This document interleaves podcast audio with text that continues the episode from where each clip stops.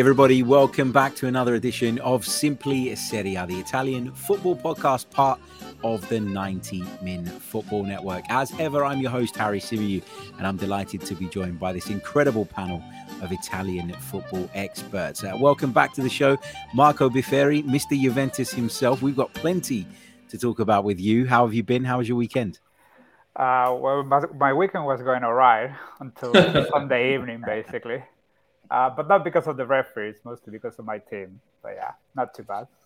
Good stuff. We'll get into all of that as well. Also joining us, uh, Vittorio Campanile, as usual. How are you, sir? Not bad, thanks. Not bad. Yeah, we'll have to talk about Juventus, I guess, unfortunately. Absolutely, we do. That's the one of the big stories anyway this weekend. And also joining us, Mr. Roma himself, Alessandro Eremiti. How are you? All good, all good. After Paolo showing up yesterday night, it's all great. Thank it you. was about time, wasn't it? Yeah. Brilliant stuff. Right, let's uh, let's kick off with Juventus. That's the only place really to start. Uh, a two-two draw with Salernitana, Marco, but it could have been and should have been so much more for Juve. Talk to us first of all about the performance because you know Salernitana went in at halftime 2 0 up, and that was pretty much what they deserved. It wasn't a smash and grab that first half. It wasn't Salernitana turning up, sitting back, being really defensive, really negative, and managing to nick a couple of goals. They were the better side for large periods. So before we get into the controversy that came a little bit later on in the game, talk to us about Juve's performance. What is going on? Because Allegri just cannot get a tune out of this side at the moment. Well, if you ask Allegri, he will tell you that it's because he's missing Pogba and Di Maria.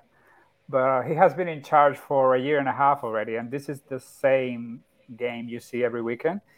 Uh, I've come to expect this, like at every match, is always the exact same thing. This is a very uh, this is a very weak team, especially mentally, because as soon as something happened during the game, they just turn off. Like for example, last week against Fiorentina, they score, and after they score, they just they just switch off. This weekend was the same. They started they started all right actually. The first 15, 20 minutes they started playing very well. Uh, Miretti is is class. He's a really really good player.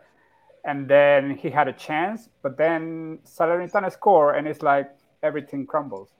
Um, after that, we didn't do anything in the first half. Uh, we actually gave them a penalty. But this was something that I was, I kind of see coming because I kind of saw it coming, coming because Nicola is doing a great job with Salernitana. This is not the team that basically uh, avoided relegation last season. This team, I think, is good enough to be in like the half of the table. But still, you cannot be 2 0 down at halftime against Salernitana in your own stadium. That's just impossible. And to be fair to you, Marco, we were in the studio together, I think last week at some point. Was it last week? And you said that you were concerned about this fixture. And I said, ah, it's at home. You know, I don't really trust Salernitana to go to the Juventus Stadium and cause you problems, but they did. Uh, Vittorio, uh, Marco mentions Allegri keeps referring back to the fact that he's got a couple of key players in Paul Pogba and Angel Di Maria missing they're not going to be able to turn this around single handedly, are they? I mean, it, the problems just look so much deeper than that. It's very difficult, honestly. Uh, it's true that me, Di Maria, when he played like five minutes so far, he was very good. But, you know, one thing we have to mention is you signed two players, Di Maria and Pogba, who are injury prone. So you know what you're getting, right? It's not a surprise that Pogba is out till the end of, the of the year. It's it happened before. Um, the only justification we can have this time is that playing the after the Champions League, we see that affects team. I mean, Bayern Munich draw in the Bundesliga. How, how, surprising is that? Uh, Inter struggle, but Torino is a very good team. Milan as well, Napoli as well. So all the team playing in Europe struggle. So this is one thing we don't have to forget. But can we say that you is playing a horrible type of football? I mean, it's annoying, it's boring, and yes, they're missing two players, but I mean, you should have enough quality. Uh, they made. And we uh, do, we do have it. Just we don't use it properly. I mean, this Signing of Paredes took like two months. I mean, he should be an interesting player. Uh, what happened to Vlahovic? Now this morning there was complaining because oh Vlahovic didn't take the penalty. What's going on? Kostic last year was terrific. Two years ago, Lazio was ready to sign him, and he he would have changed the team. He's not doing nothing with Juventus, absolutely nothing.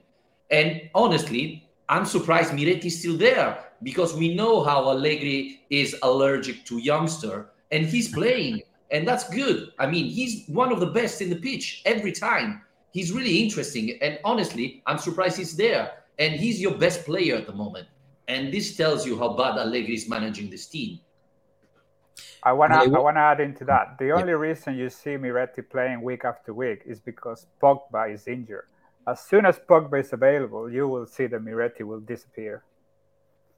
Yeah, and it's not necessarily fair given how much he's bringing to the table, and and that's the problem with with managers like Allegri because he's not the only one. There are managers that have yeah. you know, certain players that they are very fond of and they stick to. And and as Vittorio said, it almost looks as though they're allergic to trying new things and, and blooding in younger players. But you know that kind of environment nowadays, it just isn't really a healthy one. I would say. Go on, Vittorio. You are not very used to, but in Serie A, it's very common. Unfortunately, a lot of manager don't like to test youngster, especially if you're not top club. I wouldn't say the top four, but in general, you know, the top eight clubs, except Sassuolo, who not often finish in the top eight for this reason, they struggle to give a chance to youngster. And when we are talking about youngster, I'm talking about 22 years old. So in, in England, they are form player. In Italy, they're still youngster.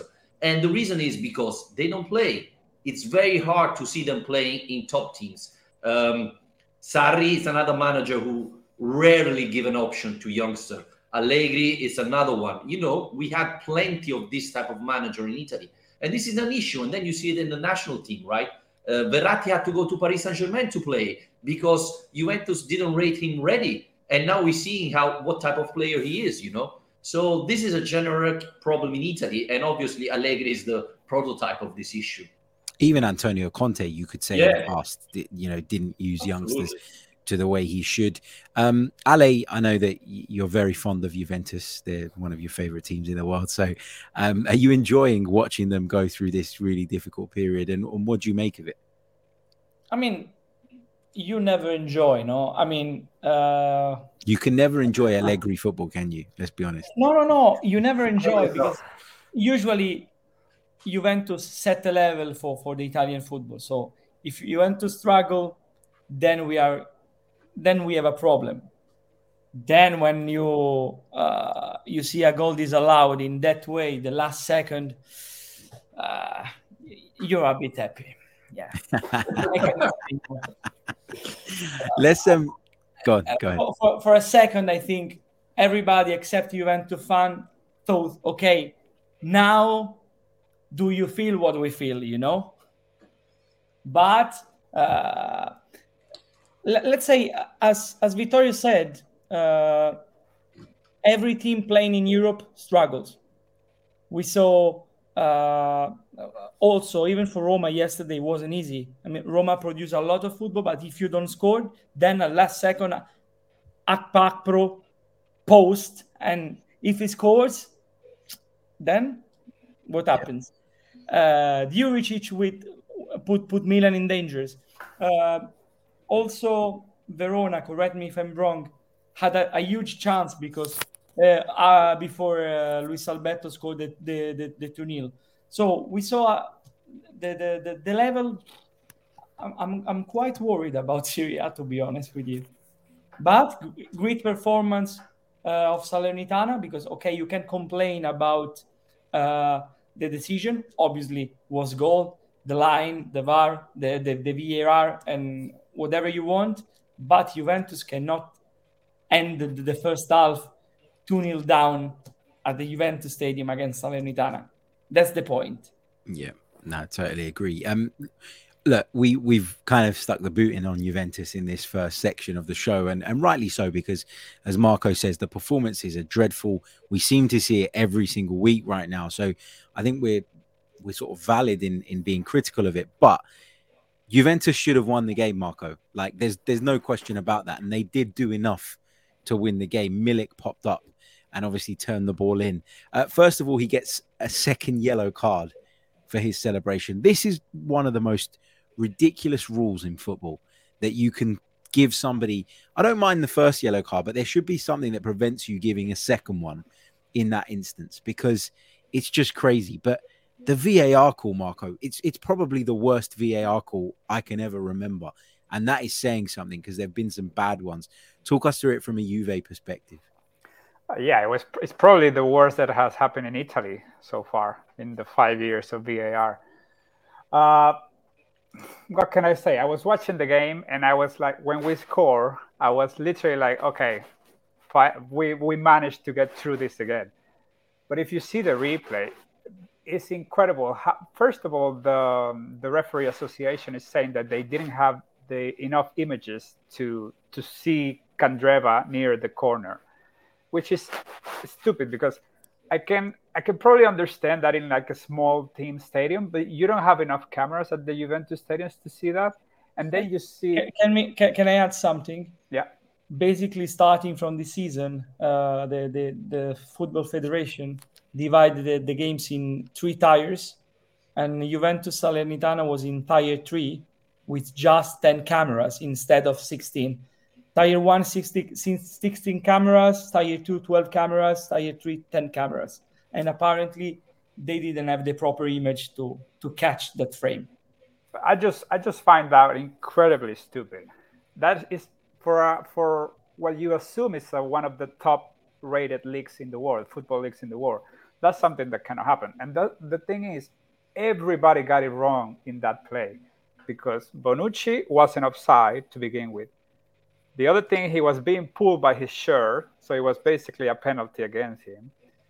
Uh, it was just, and then they say that he was in the way of the goalkeeper's uh, vision, which is he wasn't. It's like they got three mistakes in one, and when the referee goes to the VAR screen, he basically takes eight seconds to review it. Eight seconds. And then he comes back to the pitch and says he's offside. I mean, it was it was really, really, really dreadful, to be honest. That decision is by far the worst that had happened. But like I told you, I'm not holding on to that because I know a lot of uh, Juventus fans are doing that. Like, oh, we got robbed.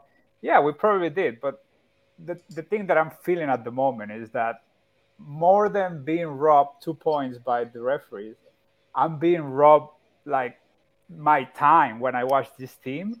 Like I, I, get robbed 90 minutes when I watch this team because and that's the way I felt for like a year and a half already. And it, it cannot go on like this. It cannot go on like this. Vittorio, I want to I want to unleash you on VAR because I know you're a big fan of it. yeah, well, you know what? I think the example I make is if you give me the F1 car of Verstappen, I will arrive last. And in that case, I cannot blame the car, right? The car is the fastest in F1. The problem is I'm not a good driver. And that's the VAR problem in Italy. The referee, all the referee in Italy are so bad that the technology is useless in their hand. They are terrible. They are terrible and arrogant because if you point them out, that's a mistake. They don't want to go and see it. They don't want to admit it. Last week, Lazio Napoli, there was a clear penalty for Lazio. Half of the Lazio player got booked because they say, go and see it on the VAR, go and see it at the VAR. He didn't want to see it. That was a clear penalty. This is the problem. This is the problem. The referee are so bad in Italy in the last couple of years. I mean, we didn't talk about it because it's not big, but Lecce got robbed as well. There was an unbelievable penalty Saturday for Lecce. Again, no VAR, nothing happened. That was a clear penalty. It's not that they are against Juventus, Lazio, etc. They are bad. They're simply terrible, terrible, and they don't want to check their error because otherwise they would admit, "Hey, I made a mistake. I'm sorry." No, I don't go to VAR, so it's clear for me. It's all good. You know, that's the problem. I repeat it every single time the the problem solving is you give three challenge every team. Every team with a match start has a challenge. So you force the ref to go and watch that. Because if If Sarri had that uh, challenge against Napoli, that would have been a clear penalty. It was evident. Same thing for Lecce on Saturday. You know, this is the problem. Talking about what happened against Juventus, I don't believe they didn't have the camera. I cannot accept it. I mean, DAZN show it.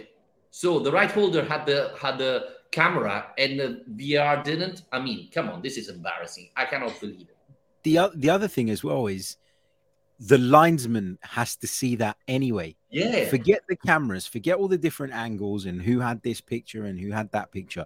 The linesman who has put his flag up, the linesman who is watching that game should be in line with the play.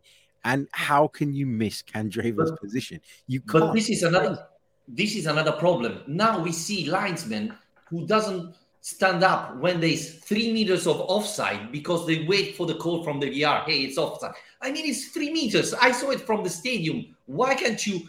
I mean, it's your job. It's your job. Every single time they have to wait for the call. Hey, it's offside. Yeah, it's 500 meters. I saw it from the from home. You know, the, the worst thing about all of this is that nobody takes responsibility. Yeah. Like the referees made a statement yesterday saying, "Oh, sorry, we just didn't have enough cameras." And today, the president of the of the federation, uh, Gravina, I'm I'm gonna read you exactly what he said because this is something that you, you, you just you just can't make up. He basically said that the referees have seen what they what later turned out to be a mistake, but nobody made a mistake there have been no mistake neither from VAR, neither from the referee. It's like, how? I mean, they're, ta- they're I mean, taking us as they're they're taking us as we were fools or something. Because, come but, on, but at least it's quite, it's quite clear. I mean, football is the mirror of the country. Yeah, that's true. no, no, nobody make, makes mistake in Italy. So the, the football, it is what it is. The stadium, it is. I mean, as I said, I was in Sassuolo, and uh, be- before I went there, I've heard okay, Sassuolo Stadium, it's one of the best in Italy. Okay, uh, I see they they take care of the stadium, but if I compare it with Brentford Stadium, where am I? This is the problem. This is the situation. Yeah. This is the reason why Serie A is not going to be a top league anytime soon as it was 20 years ago. You see the difference here in England compared to Italy. It is basically, yeah, it's a reflection of the country. But there is obviously poor refereeing decisions here as well. It's not. Yeah. It's not something that's exclusive to Italy, but I think that one in particular at the weekend was, was you know, it was unforgivable. You you can't justify that in any way. And I think, as you say, Marco, if they just put their hands up and said, look, a mistake was made and we apologize for it, people would still be angry and frustrated, but they'll draw a line under it and move on. But yeah. it's this constant want to try and justify something that's unjustifiable that drives people crazy. Um, just before we move on from Juventus, uh, Marco, Vittorio mentioned that there was a question mark over why Vlahovic didn't take the penalty and why Bonucci took it. He missed it. He managed to obviously score uh, the rebound as well. Give us a little bit of an update on Vlahovic because the last time I think you was on, we talked about how his performances maybe weren't quite where they should be, but that, that was partly down to Allegri in the way that Juve were playing. Is has anything changed on that front, in your opinion? No, at all. but basically, the reason why he didn't take the penalty was Allegri. He said it afterwards, after the game. He said that he he told Bonucci that he should take it because this was a massive penalty.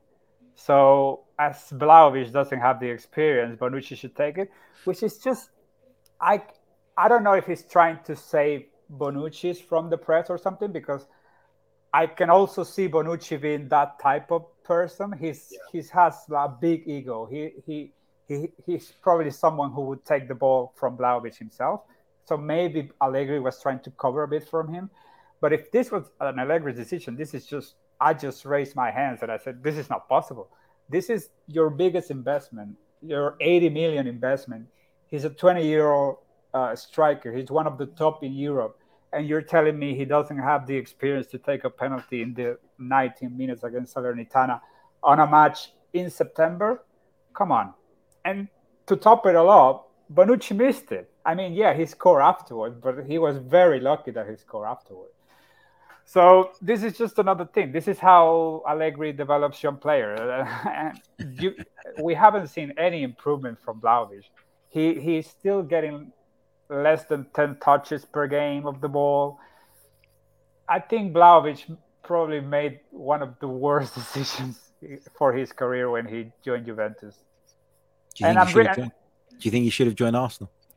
I, I think I think he would be developing. No, I think he would be doing much better. He's still doing very well, but if you see, he has what four goals. Three are two are from free kicks, one from a penalty.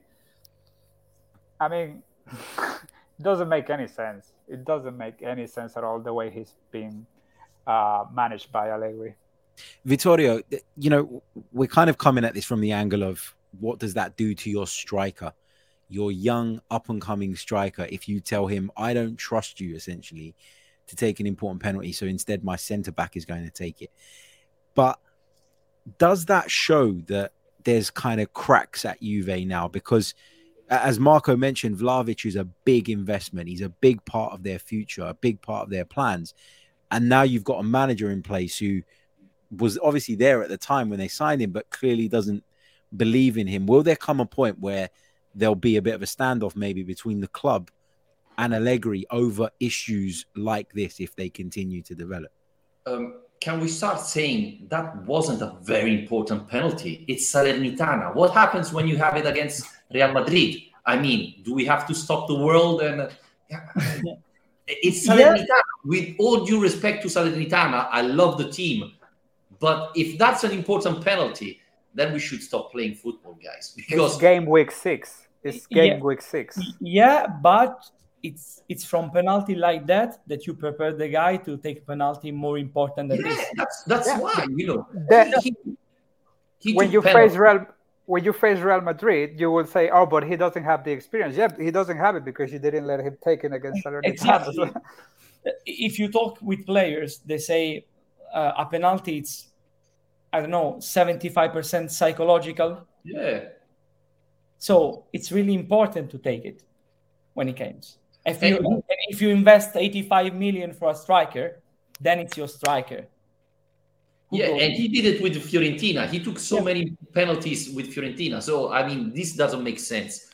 Now, I would say yes to your question, Harry, but the problem is that I fear, I fear for Juventus fan, not for me. I'm happy that Agnelli and Allegri has an incredible relationship, and they will continue working like that, which is a problem for Juventus because Allegri should go down and say to Allegri, hey, I have Vlahovic, I have Miretti, I have don't know how many youngsters, and you are not playing them. You are not giving responsibility to them. Bonucci is not getting any younger. Will he play other two years? Who knows? And at what level? I mean, he's struggling now. Imagine in next year. So you should give more time and more responsibility to Vlahovic and the other players. Instead, he's not. And as an owner, as a president, you should go there and say, hey, you're my manager. These are, these are my important guys. I mean, if I want to sell Vlahovic this winter, I will hardly get 50% of what I paid him. Instead, I want to get the double. So, you know, these are problems. But again, I always said that the biggest issue with Juventus is Agnelli. So, you, so that's the problem. Agnelli and Allegri are both terrible, in my opinion that's that's the main issue right now. I mean, yes, Allegri is one of the biggest problem, but he's basically the consequence. I don't know if I have mentioned this before, but the main problem with this club at the moment is that they are more Allegristas than Allegri himself. they believe that this is the only way you can win trophies. And I think that contract that Agnelli gave to Allegri was more like a statement to give him four years at seven and a half million was basically him saying, "Look, I had to fire this guy two years ago because Paratici, and Nedved told me. So now I'm giving him full power, and with this contract, it will be basically impossible to get rid of him at least for another year. So I think, yeah, Allegri is Allegri is just a consequence of the bad decisions that Agnelli has taken in the last three or four years, because he shouldn't be deciding who who is your manager and he has done that in the last couple of years and and the main issue at the moment is Agnelli with Juventus yeah yeah big problem indeed. Um, let's move on. Let's talk Inter, uh, who, of course, uh, left it late but got over the line in the end against uh, a Torino side who probably should have found the back of the net themselves, uh, Vittorio. I, I watched uh, most of this game, and when I caught up with the highlights a little bit later on, basically all of the highlights were Torino chances up until when uh, Inter uh, eventually broke the deadlock through Brozovic. I know that Vittorio always says what a difficult side Torino yeah, are to break down. So, talk to us uh, a little bit about this game. What were your thoughts on it? Yeah, again, very difficult to beat Torino. It's a very tough team. Adding this to the Champions League, Inter play the Champions League. You can see some players weren't 100% fit. And to be honest, Torino had so many chances. Handanovic, who played in goal and didn't play in the Champions League, make a couple of very good saves. Very good saves. Otherwise, Inter would have lost that match. Um, in the end, I think Brozovic made a great goal. Little bit of mistakes there from uh, from Torino defense. Can I say Torino didn't deserve to lose? I think they didn't. And the other important thing is that Inzaghi has been booed at the San Siro by the fans. Ha- this has been a very hard week for Simone Inzaghi. After the bad defeat against Bayern, a lot of fans weren't happy about Simone Inzaghi. The the the Inter made a statement. We are sticking with Simone Inzaghi. We have no issue with that. Match at San Siro, fans booing Inzaghi. A lot of fans didn't like the decision, the, the substitution he made. So it wasn't really, really uh, an easy match. Again, Dumfries didn't convince me. He struggled against Bayern. He struggled against Torino. I don't know. This team is not going as, as I expected this team is struggling more than I was thinking. Um, Calhanoglu is not playing as well as was thinking. Uh, without Lukaku, they're missing a striker. Again, Edin Dzeko started, but he didn't create pretty much nothing. So, uh, big surprise. Honestly, I was watching the match and didn't expect, I didn't see Inter winning this one, to be honest. Um, yeah, I think in, Torino has a lot to regret about this match. Yeah, absolutely. And and you're right. Uh, you know, I'm I'm the same. I looked at this Inter side and I made them favourites for the title at the start of the season, in my opinion. And and now I'm looking at them and I'm not quite sure because it just doesn't look as though it's clicking at the moment. Uh, Ale, did you see Brozovic's finish? Because yeah, I'm not sure. Like I've watched it a few times. Does he mean to do that, or is he trying to control it? It feels I'm like not hundred percent sure. he meant. What did what did the rest of the guys think on that? I don't know. For me, Vanja, the goalkeeper, was surprised. He didn't expect the, ball yeah. there. So I don't know if Brozovic was trying to do something different. But yeah, don't know. They, they have been lucky in that chat, in that that type of action, right? Even because Barella didn't do pretty much nothing eh, for the full match, and then he made the assist. So I think I think they were a bit more surprised because it's usually backwards. It's usually Brozovic who put the, puts in that ball for Barella. But uh, yeah, I think Brozovic uh, was planning on getting that into the goal. The, the ball rotation was weird, you know. I think he just hit it weirdly, but I think he he meant to score there. I mean, See, I, I think because he was he, he kind of like he sort of leaves the ground a little bit, doesn't he? I feel like you don't do that until the very last minute if you're trying to strike on goal. But the fact that he is kind of ahead of it and and sort of in that action already suggests to me that he's trying to bring it down and he just catches it in a way that takes it past the keeper. And as Vittorio says, catches him uh, unawares. But look, Inter got over the line, and um, Simone Inzaghi will be grateful for that. And uh, you know they they move on, and as we've mentioned, you know we're recording half an hour before their uh, Champions League game against Viktoria Pilsen. So of course we'll um, we'll keep an eye on how the Italian clubs do. Um, let's talk about their city rivals, Milan, who picked up a two-one victory at Sampdoria. Our good friend Tommy, who's not with us today, was at the game. He is on holiday. Yeah. He is in Italy at the moment. Um, I was sort of WhatsApping with him during the game, and he came away from it and said, I think that Sampdoria were good value for at least a point. I'm interested to know what you guys think about that because I've seen sort of different views on this. I, I think that had they got a point, not many people would have said it was undeserved, but you just you always felt like Milan were kind of in second gear, maybe. Ale, what what did you make of their performance? I mean, if if Sampdoria take one point, you you cannot say anything, no. But uh, probably uh, I saw. I didn't see. I didn't watch the full game, so I saw mm-hmm. a bit of highlights. But for example, when when Milan was in control, obviously was superior. But uh, then some some some mistakes. Uh, uh, also, at the last second, Gabbiadini had a, a big chances, but Maignan good good save. Uh, but uh, th- these are the, the kind of of uh, winnings away that then count at the end of the season. For me, yeah, and, for, for, for, and Milan seem to be doing that still, don't they? Yeah. Marco, did did Rafael Leao have to be sent off for that? I think he, I think he, I think he had to. Yeah, he he caught the the head of Sampdoria's defender. He had to. Uh, but I'm just gonna say this is this was a massive win for Milan. I think this proves how mentally strong they are because they were up one 0 They get Leao sent off. Sampdoria ties the game, and then you still go ahead and win the game at Genoa.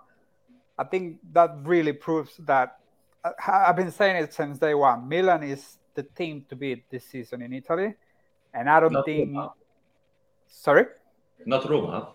Well, Roma, yeah, Roma's second as well, yeah. okay. uh, but uh, for me, Milan is the team to beat, uh, and I don't think maybe if Napoli can hold it for like throughout the whole season, but they are always ups and downs with them. I think Milan is gonna cruise to the to the Scudetto this year. I don't see any other team like getting near to them because they play like like a Premier League team. I would say they they really really do. Mm-hmm. They obviously got all three points thanks to a penalty that was awarded. And Vittorio, we saw the good side of VAR in that one. no, we saw the wrong side. I have De Ketelaere in my fantasy football. Come on, guys. I mean, it's not the first time. Uh, what can we do? I mean, it's the third time I think this this year they cancel a, a goal from the team. I mean, I'm it's, so upset. I'm so it's upset. like it's like Morata a couple of years back. He had like six years. He's allowed by one centimeter. Anyway, uh, I, I didn't when when Leao got sent off. I thought, hmm, you know what, Sampdoria could win this one. It could be the, the the turning point.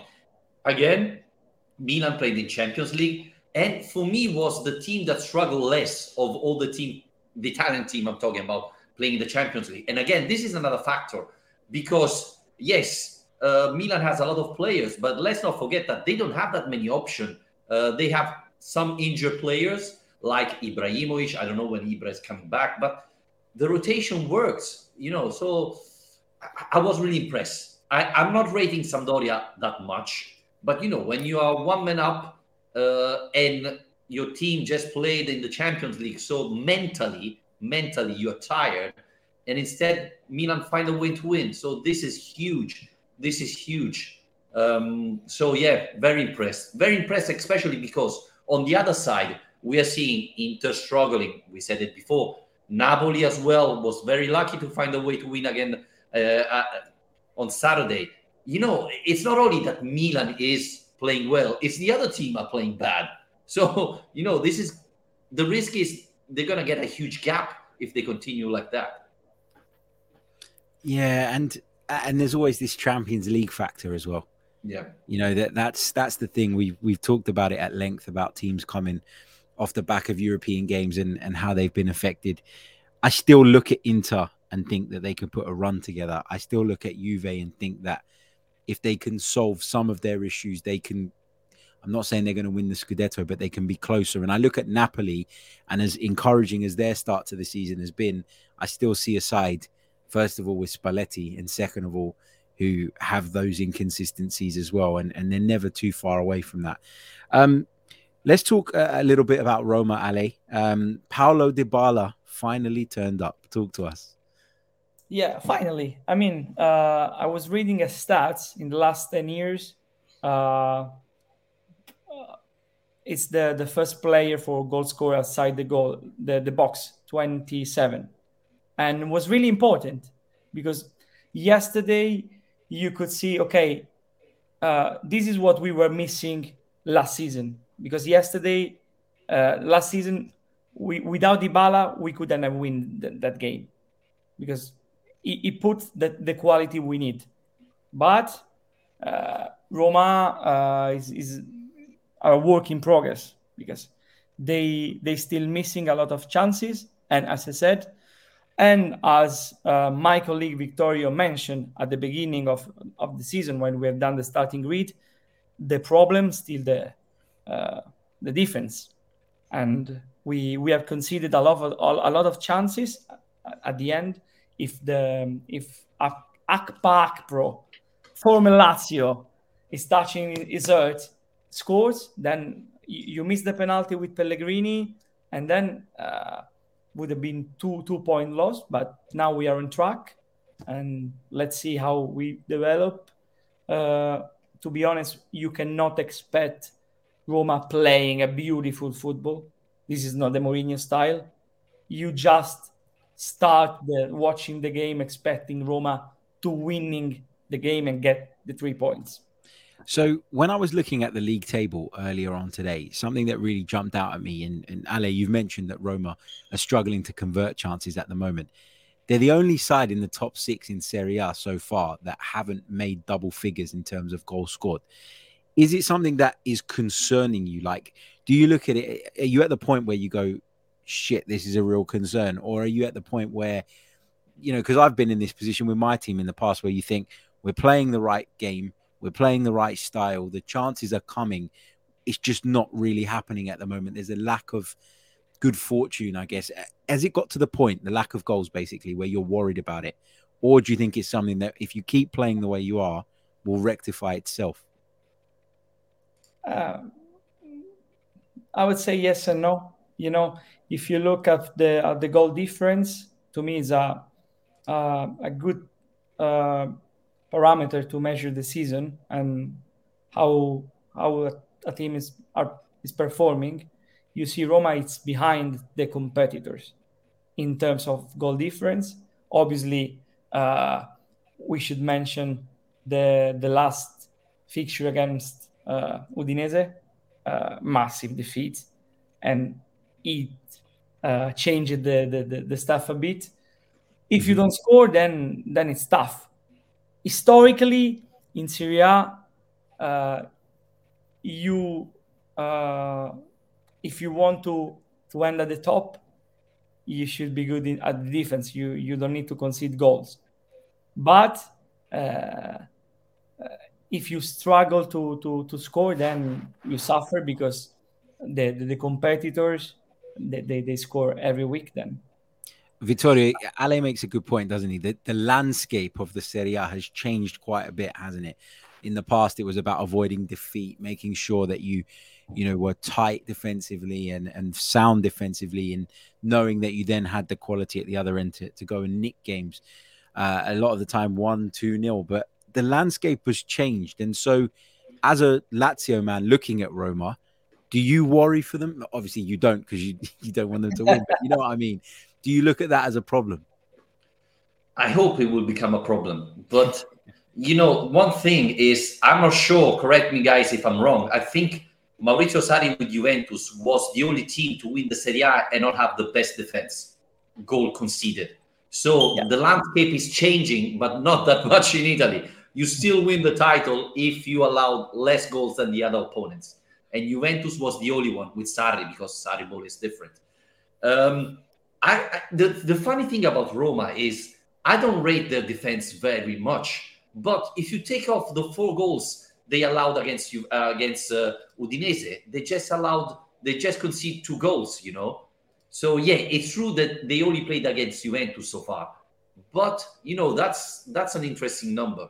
I think the biggest problem with with Roma is Abraham.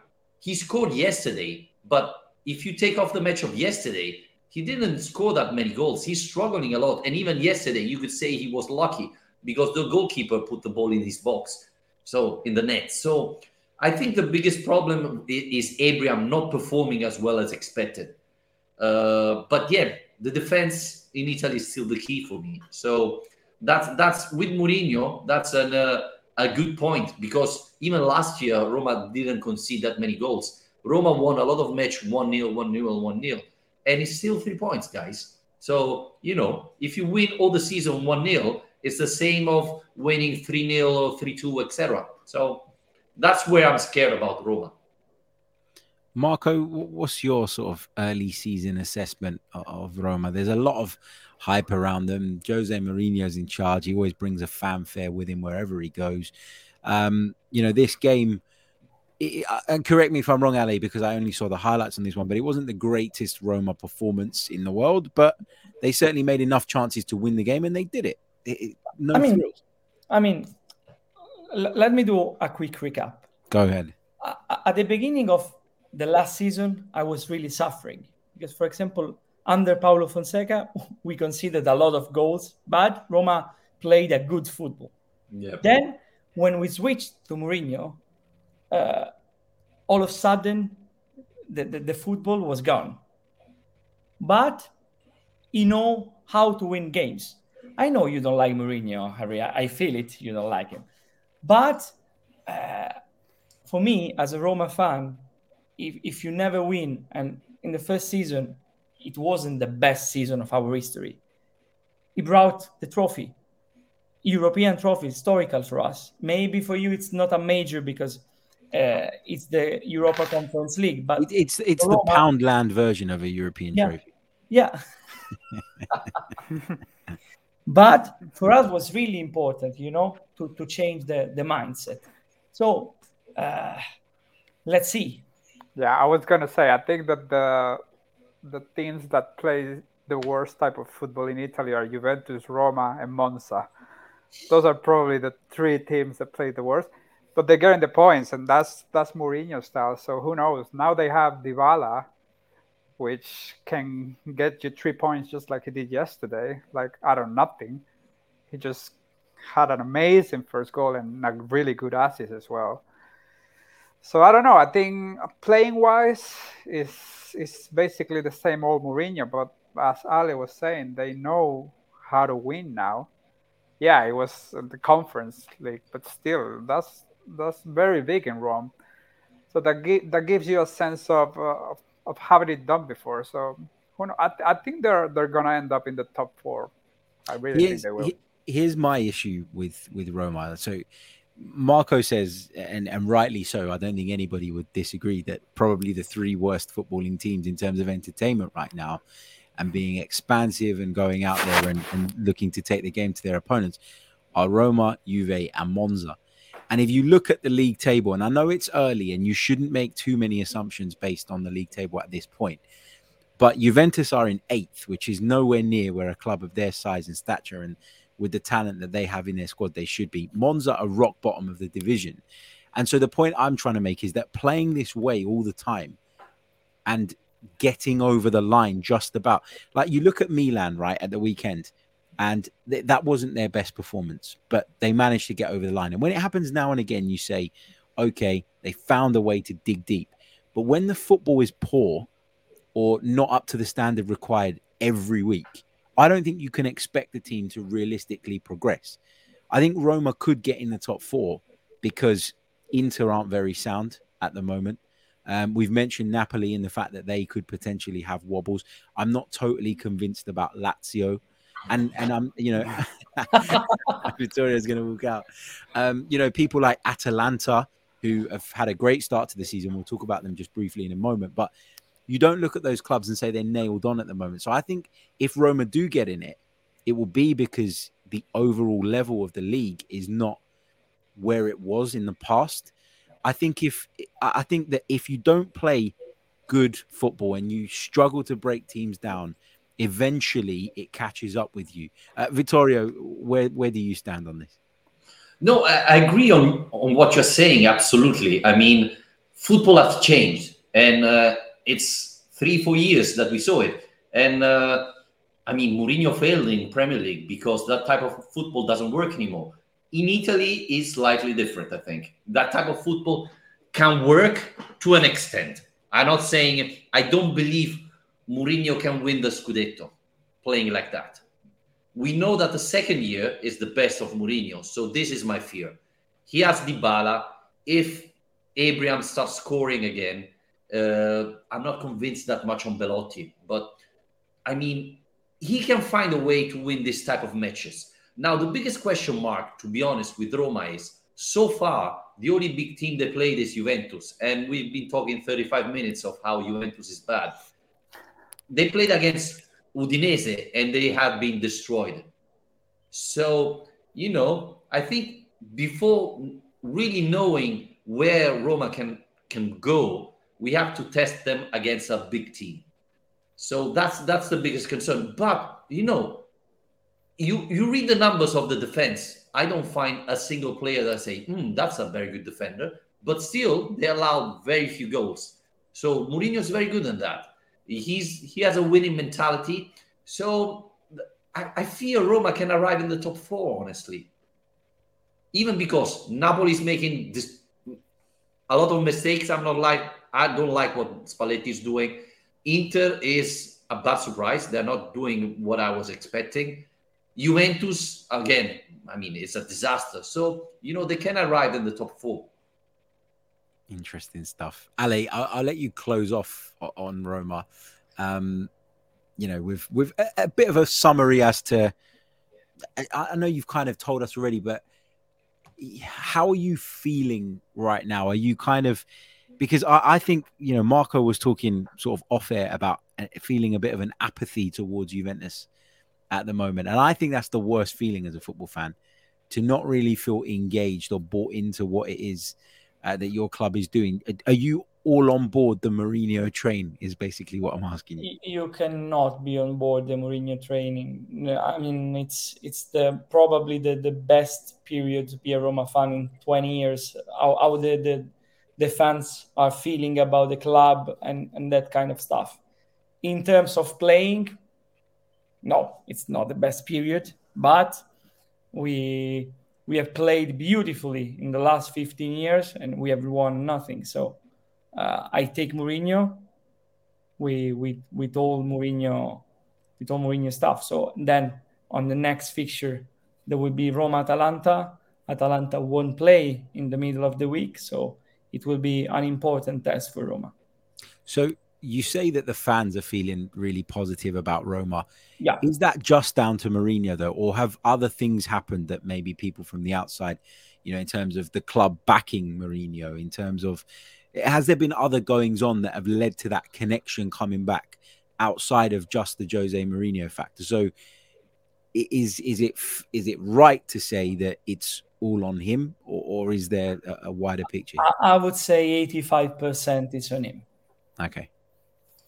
Well, also the arrival of Dybala helped, and uh, you have to say that Roma is very good in marketing, very good in marketing. So they promoted everything very well. It, eh, you know, they they have been very smart in ticket sales last year. I mean, uh, Roma played against Bodo Glimt in Conference League and they had 45, 50,000 people at the match. You know, that's huge to get so many people at a match like that. So that's important. And I know Alessandro would laugh about that, but Roma fans are easily getting can get easily get excited, right? I had people, friends of mine, saying this is the Scudetto this year with Dybala, we're gonna win the Scudetto, etc. Roma fans are, are those type of fans. They get they are very passionate and they are easily getting, uh, you know, convinced. So that definitely helped. And Mourinho is very good at that as well. Yeah, Roma is definitely the perfect place for Mourinho. Yeah. Trust me. Very passionate. Yep, indeed. Best fans in Italy, some people say. What would you say to that, Vittoria? That's what they say. I cannot judge. I, I, never heard someone saying that, to be honest with you. But, you know. they, they, they say that quite a bit in England, to be fair. But Roma, really? Yeah, yeah, yeah. a lot of people in England say that. They they tend to.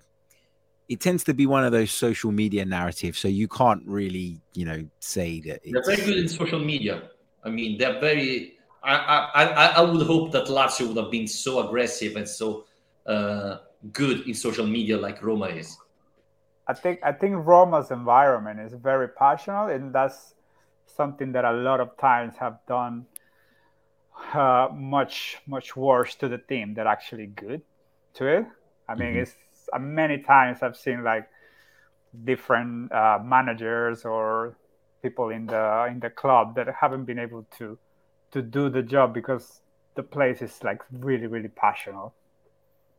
Yeah, it can be it can be a weight on your shoulders as well as yeah. a positive, can't it? Yeah, I um, mean, it, it's Same with Napoli. It's both way, positive and negative. Positive because you know when you play at a stadium like that, the atmosphere is huge, and you get help by the fans. On the wrong side, obviously, I mean, when Roma lost the final of Coppa Italia against Lazio, it was a nightmare to be a Roma a Roma player. So you know you get both ways. So depends on how things are going.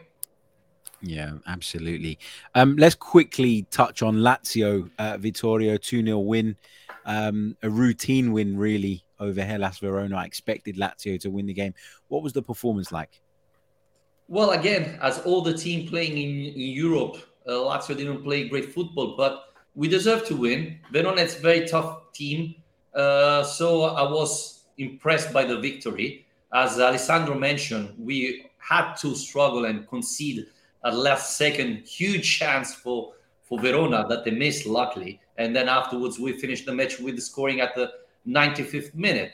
So good because last year last year after playing in the Europe League won just one match. One the the, the after playing in Europe League Lazio made 5 points. So we're already 3 so this is it's a good start of the season. This tells you about Lazio played last year after the Europe League but this is due of the roster, right? We didn't have that many options. This year we have something more than last year, so definitely uh, it's a good sign.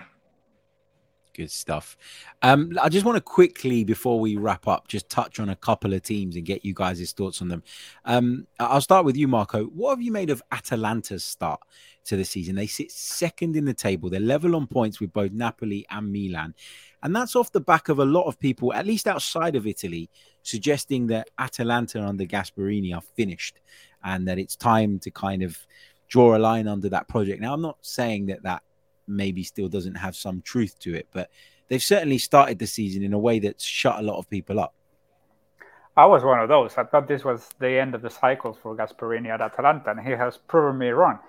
Uh, but it's basically the same. He has proven that, like, he's the type of manager like Juric uh, and all of these type of managers that once you let them work and once you give them like not full power but the right amount of power, he can build something from it. And to be honest, it's not it's a bit of a surprise because I thought they were done this year. I mean, after last season and with all the issues that Gasperini had with like many different players now with Malinovskyi as well, even though he's playing. Uh, but yeah, that's that's Gasperini for you. Those are the type of managers that are. I don't want to go back to Allegri, but this is he's like the complete opposite of it. You can see when when a team and a club has a proper manager that, yeah, that does the work. And everybody's kind of singing from the same hymn sheet, and the exactly. players are bought in, and and Yeah, can I just add that Atalanta played against Cremonese. I knew you Sampdoria and Monza you know, the bottom three team of the table. So, and and then they've got a test coming up at the weekend. They're away to Roma. If they come out of that with a positive result, will your mind start to change, Vittoria? Will you be delighted with them if they got a result there? it's a tough match for me. I hate both teams, so you know. he hates Gasperini a lot, I guess. Not not like Roma, but we are really close. I would say. Yeah, yeah. Gasperini is awful, but yeah, that could be an interesting test. I was surprised they they they didn't lose against Milan, so that's definitely something to think about. But against Cremonese, they didn't play very well, so that was surprising. I mean, Cremonese is a team that was struggling. They found a point, so. Mm. Well, it's a bit like it's, it's kind of like a bit of a comparison to Arsenal's start to the season in the Premier League. And obviously, being an Arsenal man, I'll always draw this comparison. Arsenal started the season with five wins out of five, but everybody would say, "Well, look at the teams that they've played against. It's not, you know, it's not something that you know is is, is as special, maybe as some people are making it out to be." So, I've kind of got some sympathy for Atalanta in that sense because you can only beat what's in front of you. And if you're doing yeah. that, you deserve praise for that. And as a fan of that club, the last thing you want to hear is people going, "Well, but you only played X, Y, Z." But you know, the fixtures will all even out, and we'll we'll have a good look. Yeah, but uh, you still have to beat those teams, and these are probably the teams that in the past years you would have a bit more difficult with. Now you're beating them, so yeah. We'll see. We'll see. Uh, just quickly as well, Ali, uh, I want to finish up on Udinese. Um, and the reason I come to you is because you've seen them uh, firsthand literally give your side a serious beating uh, just uh, just recently. They sit fourth in the table. Um, I've been really impressed by their start to this season as well. What have you made of it? I mean, I was at um, Sassuolo, Sassuolo Stadium on Sunday, so I had the chance to to to, to watch the game. Uh, they they look a really good team because it's not easy. Sassuolo, it's not the, the, the same team as the, the, the, past season, but if you have the chance to uh, step up against Fiorentina, against Roma, uh, good talents, because Udogie, for me, it's the best left back we have in Serie A at the moment. Uh, Samardzic is quality, Deulofeu is quality, and then, uh, for example, uh, Lovric, great assist for the third goal scored by by Beto. Beto is really important for Udinese, and Sottil uh, is doing a really good job. He proved uh, last season managing Ascoli uh, what he can do, and and uh, Udine is the perfect place to build and and and do stuff. Let's yeah. see until we, where they last, but. Guess the only player of Udinese who doesn't score, who has it at the fantasy football. Deulofeu, what what is happening with you? I, I, mean, I, I, have Pereyra and Udogie. So when we lost against them uh, last weekend was was terrible, but I won a, a fantasy football, you know, at least. Uh, it just sounds to me, Vittorio, like you just pick all the wrong players. Yeah, I'm gonna I'm gonna switch and buy all the Roma players and see how things go. Ah, yeah. That's how you curse them. Yeah, absolutely. yeah. Brilliant stuff. Look, guys, we're going to leave it there. Uh, we've been going for around about an hour. Thank you to everybody, uh, of course, for tuning in. Make sure you're subscribed. Make sure you follow the guys as well. Their social handles are in the description below. My thanks to Alessandro, to Marco, and to Vittorio uh, for joining me as always. And we'll be back next week with some more Serie A talk. Until then, take care of yourselves and enjoy the Champions League football. See you later.